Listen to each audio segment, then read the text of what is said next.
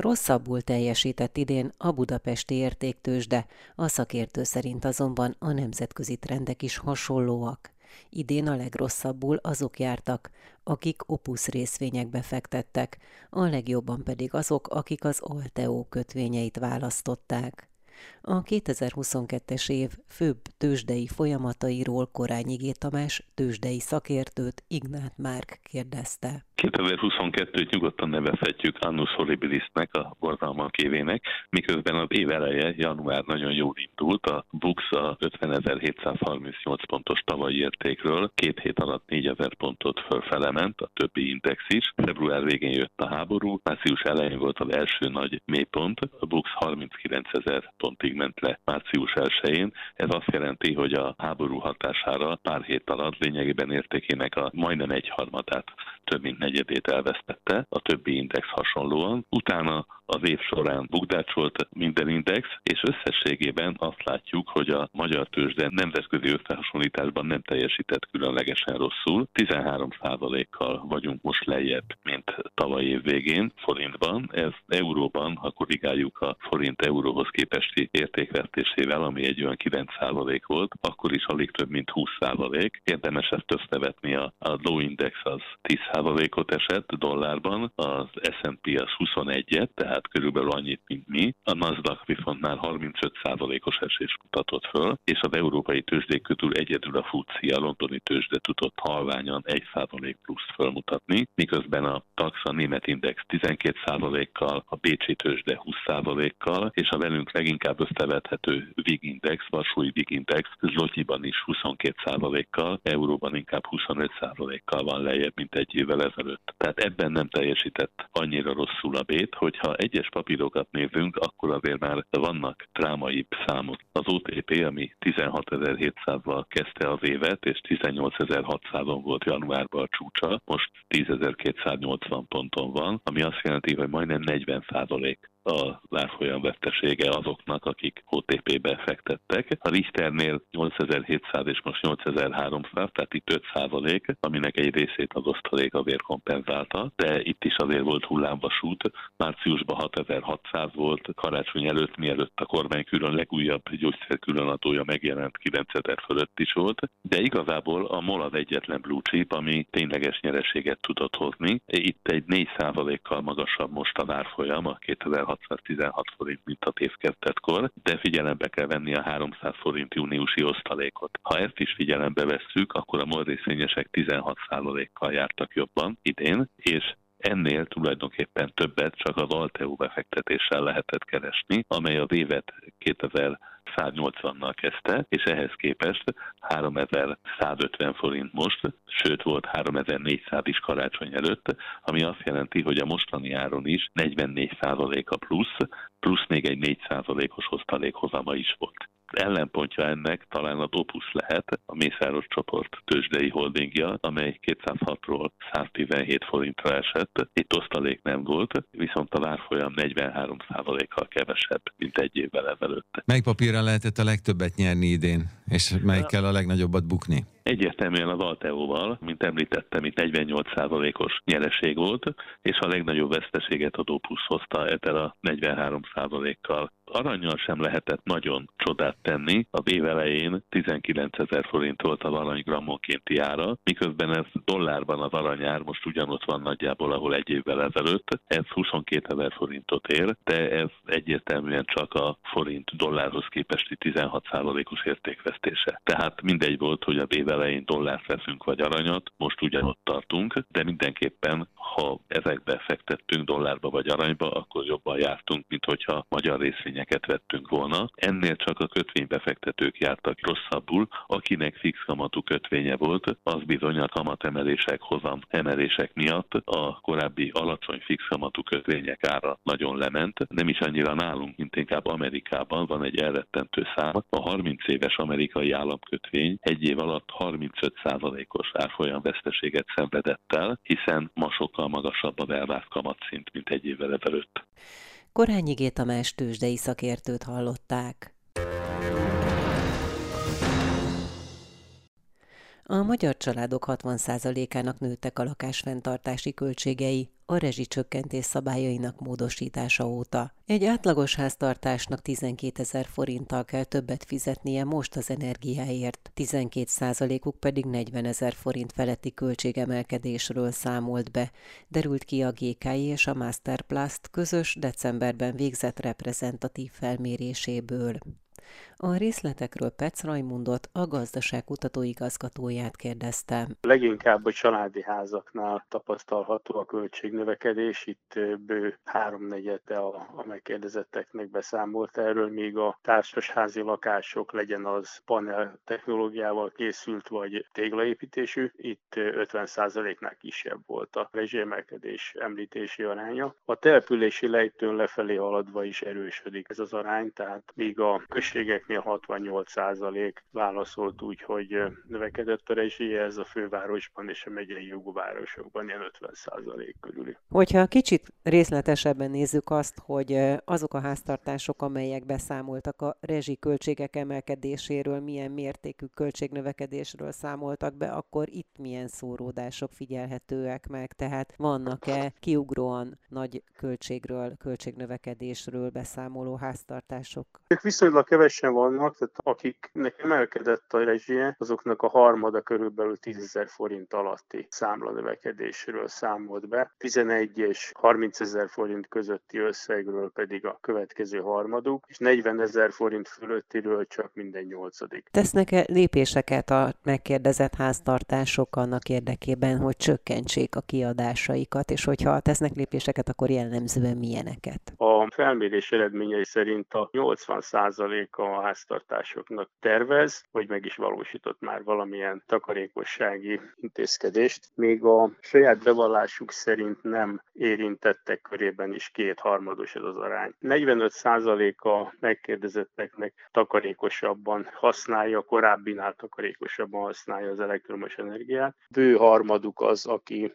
egy kicsit lejjebb csavarja a termosztátot, tehát alacsonyabb hőmérséklete fűti fel a lakóingatlanát, és csak nem minden ötödik háztartása lakóingatlan egy részét nem fűti. Ez leginkább ez az utóbbi a 60 év felettiek körében népszerű, valószínűleg azért, mert fiatalok már elköltöztek. De a gázfűtést kiváltó másik takarékosabb vagy olcsóban üzemeltethető fűtési mód is népszerű, minden harmadik család gondolkodik ebben. Végül a komolyabb beruházást igény igénylő takarékoskodási eszköz, tehát a nyílászáró csere, hőszigetelés, új fűtési megoldás létrehozása, ez körülbelül a 18% a megkérdezetteknek. Tehát összességében azt lehet mondani, hogy egy nagyon jelentős hatást váltott ki az intézkedés, és erre a lakosság részben takarékossággal, részben beruházással reagál. Petsz Rajmundot, a GKI gazdaságkutató igazgatóját hallották. December 28-án a háború kirobbanása előtti szinten kereskedtek a földgázzal a holland tőzsdén, míg február 23-án nagyjából 89 euróba került egy megawattóra, addig december 28-án 80 euró alatt mozgott az árfolyam. A szakértő szerint a gáztárolók töltöttségi szintje, a kereslet csökkenése és az enyhe időjárás állhat a háttérben. Tatár Tíme a Hortai Olivért, a századvég konjunktúrakutató energia- és klímapolitikai üzletág vezetőjét kérdezte. 80 euró per megawattóra körül alakul a gáz tőzsdejára az Európában irányadó holland tőzsdén, ami valóban megközelítette a háború előtti kb. 62, 65 és 90 euró per megawattóra között ingatozó szinteket. Ennek két fő oka van. Egyrészt ilyenkor a karácsonyi időszakban tipikusan csökkennek az árak, ami elsősorban a kereslet visszaesésével magyarázható. Sok vállalat abba hagyja, korlátozza a termelését, kevesebb gázra van szükség. Ami az idei évnek eddig egy különlegessége, hogy az időjárás nagyon enyhe volt, a gáztárolók feltöltési időszakát azt el lehetett nyújtani, és nem kellett október 1-én megindítani a kitárolási időszakot. A mostani időszakban pedig pedig a magasabb hőmérséklet az kisebb gázigényeket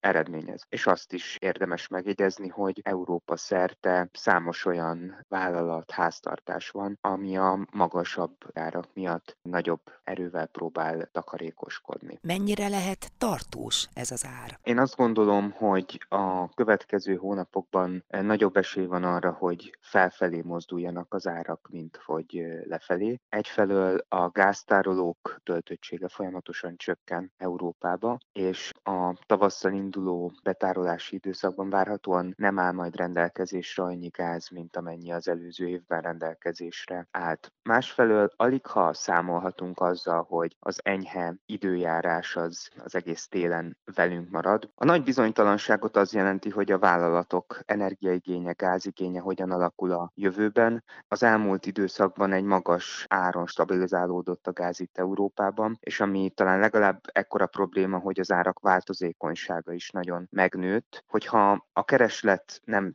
csökken jelentős mértékben, akkor a következő évben, években itt az Európai Unióban továbbra is szűkös maradhat a gázkínálat, ami időről időre ártüskékhez, áremelkedésekhez és egy tartósan magas árkörnyezethez vezethet. Kereslet visszaesése viszont mélyítheti azt a gazdasági válságot, ami egyre erősebben kibontakozik itt a kontinensen. Tehát addig, amíg az Európai Unió nem lesz képes nagyobb mennyiségű energiát beszerezni, biztosítani a piacának, addig a két forgatókönyv mindegyike negatív mellékhatásokkal jár. A cseppfolyósított gáz árára milyen hatással van ez a mostani árszint? Cseppfolyósított földgáz beszerzések árát is potenciálisan csökkentheti a mostani tőzsdei árcsökkenés, ami az az elmúlt hetekben tapasztalható volt. Ami egy problémát okozhat, az az, hogy ez az Európai Unió irányába szállított cseppfolyósított földgáz mennyiségét is mérsékelheti. Az, hogy az augusztus végi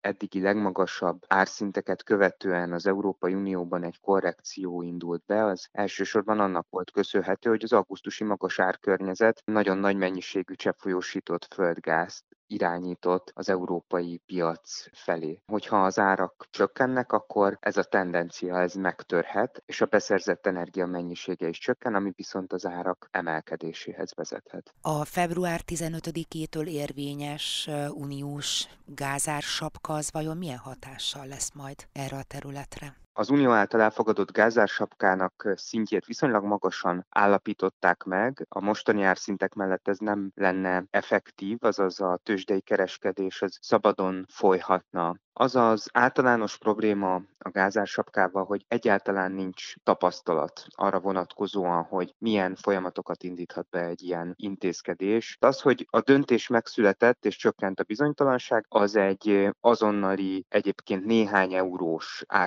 árcsökkenést eredményezett. Azóta az árakat inkább ezek a fundamentális hatások vezérlik, jelesül az, hogy a karácsonyi időszakban csökken a kereslet, hogy ezt fokozza az enyhe időjárás, és hogy az Európai Unió uniós tárolók töltöttsége továbbra is viszonylag magas. Hortai Olivért a századvég konjunktúrakutató ZRT energia- és klímapolitika üzletág vezetőjét hallották. Egyre jobb a helyzet a hazai töltőállomásokon, mostanra szinte mindenhol van üzemanyag, mondta az Inforádiónak a Magyar Ásványolaj Szövetség főtitkára. Grádottó szerint a hazai árak jövőbeni alakulását elsősorban a forint árfolyam határozhatja meg. Imre Júlia interjúja mind kevesebb azon töltőállomások száma, ahol ne lehetne valamelyik típusú üzemanyagot kapni. Az alaptermékekből alapgázolaj, alapbenzin gyakorlatilag az ország valamennyi töltőállomása ellátott. Vidéken lehet esetlegesen kisebb településeken olyan töltőállomás, ahol még esetleg valamelyik termék hiányzik. Amiben lassabb a helyzet javulása, a hiány végleges megszüntetése az a prémium termékek, de én azt gondolom, hogy a prémium termékek termékek is egyre több töltőállomáson most már korlátozás nélkül elérhetők. Itt is valószínűleg igaz az, hogy vidéki kisebb töltőállomásokon később lesz majd teljesen hiánytalanul valamennyi termékminőség elérhető. Mit lehet látni, a fogyasztás mennyire állt vissza a normális, megszokott szintre? Nehéz még egyelőre ezeket mérni, valószínűleg úgy január elején látjuk majd pontosabban azt, hogy milyen mértékben változott a fogyasztás a hatóságjár kivezetését követően. Én azt gondolom, hogy gázolajban lesz kevésbé lényeges a változás, hiszen ott már a kedvezményezettek köre jóval szűkebb volt korábban is. Benzin esetében lesz majd érdekes a helyzet, hiszen azért a, a benzin alapvetően ugye a magán személygépjárművek üzemanyaga volt, tehát ott a kedvezményezettek száma is lényegesen magasabb volt, tehát azt gondolom benzinben látunk majd látványosabb fogyasztás csökkenést, gázolajban kevésbé, de a pontos számokat majd január elején látjuk. Egy biztos, hogy a 2020-21 elejé szint alá nem fogunk menni, tehát én azt gondolom, hogy a korábbi évek megszokott átlagos fogyasztási szintjére csökken majd vissza az üzemanyagfogyasztás. Egyre inkább rendeződni látszik az üzemanyag helyzet Európában is, hiszen azért az is egy fontos kérdés volt, hogy a gázolaj európai felhasználásának jelentős része alapgázolajként direktben érkezett Oroszországból, ugye ez is most kiesett, tehát gázolaj árak nem véletlenül voltak lényegesen magasabbak, mint a, a benzinárak, de úgy tűnik, hogy a gázolaj piacán is konszolidálódik a helyzet, tehát alapvetően a kereslet kínálat fogja meghatározni továbbra is majd az árakat. Nagy kérdés az, hogy Kínában milyen mértékben fogja a gazdaság rendeződését befolyásolni a járványügyi helyzet alakulása. Ha normalizálódik a helyzet, akkor növekedhet a kereslet, és ez mindenképpen azt jelenti, hogy vissza fog fordulni a kőolaj világpiaci ára. Viszont abban az esetben, hogyha továbbra sem látható, megnyugtató helyzet ezen a fronton, akkor akár maradhat a jelenlegi 70-80 dolláros kőolajár szinten egész évben 2023-ban, és akkor igazából nagyobb mértékben fogja befolyásolni a hazai üzemanyagárakat a forint árfolyama, tehát hogy a dollárhoz és elsősorban az euróhoz képest milyen erős, vagy éppen mennyire lesz gyenge a hazai fizetőeszköz. Grádottót a Magyar Ásványolaj Szövetség főtitkárát hallották. Egyelőre nem volt tartós hideg és hó esett Magyarországon, ami nem kedvez hosszabb távon a mezőgazdaságnak, mert nem pusztulnak el a kártevők, és a talajok sem töltődnek fel nedvességgel, mondta az Inforádiónak a Nemzeti Agrárgazdasági Kamara alelnöke. Mártonfi Bélát arról is kérdeztem, hogy lehet-e kedvezőtlen hatása az elmúlt napokban tapasztalható tavaszias, enyhe időjárásnak. Azzal a jó hírrel kezdeném, hogy egyelőre mély nyugalmi állapotban vannak a fák, a gyümölcsfák, úgyhogy egyelőre még nem kell attól tartanunk, hogy ez komoly károsodást okoz, de a későbbiekben, hogyha ez hosszabb időn keresztül így marad, akkor bizony előfordult, sőt már egy pár évvel ezelőtt elő is fordult az, hogy korábban fagadtak a fák, és utána egy nagy fagy megtizedelte a termést, úgyhogy a veszélye megvan ennek természetesen, de egyelőre a mély nyugalom miatt úgy érzem, hogy még nem okozott károkat. Egy olyan tíz éve lehetett, vagy nyolc-tíz éve lehetett, hogy a január végéig ez a meleg idő megmaradt, és utána február elején fakadtak a fák, jóval korábban, mint szoktak, akkor egy nagy kár érte a gyümölcstermelésünket. Én úgy gondolom, hogy ha egy pár napon belül visszaáll ez a normális nulla és ez a téli időjárás, akkor ez még nem okoz olyan gondot, ami későbbiekben jelentkezhet, de nyilvánvalóan jós nem vagyok. Mindenképpen a januárnak kicsit hűvösebbnek kell lenni, mint ahogy most érzékeljük. Szokták azt is mondani, hogy kedvező, hogyha a földekre hó esik, hogyha a hó takarja a földeket. Idén ugye még egyelőre hó nem volt. Miért kedvező az, hogyha van hótakaró? Alapvetően ez a nagyobb gond, én úgy gondolom. Ugye a múlt évi nagy asszály az megtizeldelt mindent. Ez egy nagy gond, hogy nem esett hó, mert a talaj vízkészletét későbbiekben ez fenntartaná, hogyha nem esik, akkor nyilvánvalóan egy száraz tavaszra nézünk elébe, és nem tudjuk pótolni. Pillanatnyilag a öntözési rendszerünk nem alkalmas arra, hogy az egész országot ellássuk vízzel. Tehát a vízkészlete a talajnak nem lesz elégséges, hogyha nem esik hó. Nem mindegy az, hogy hó esik vagy eső, hiszen eső azért elég sokat esett ősszel. Meg is néztem a talajok vízzel való telítettségét, és úgy tűnik, hogy azért az Alföld egyes területeit leszámítva, azért alapvetően pótlódott a víz, a talaj víztartalma, akkor ez így mégsem ideális? A helyzet az, hogy ezt időtávba kell nézzük, úgyhogy most ősszel valamennyire pótlódott, de hogyha a hó nem esik, és utána tavasszal ez nem olvad el, és nem tölti tovább a talaj vízkészletét, akkor kerülhetünk egy ilyen helyzetbe. Egyébként a hónak és a hidegnek más hatása is van, a kórokozókat és a kártevőket is gyéríti, ami később a növényvédelmi költségeket csökkentheti, ha ezek a kártevők nem pusztulnak el, akkor megint csak egy nehezebb gazdálkodási évnek nézünk elébe. Márton Fibélát, a Nemzeti Agrárgazdasági Kamara alelnökét hallották.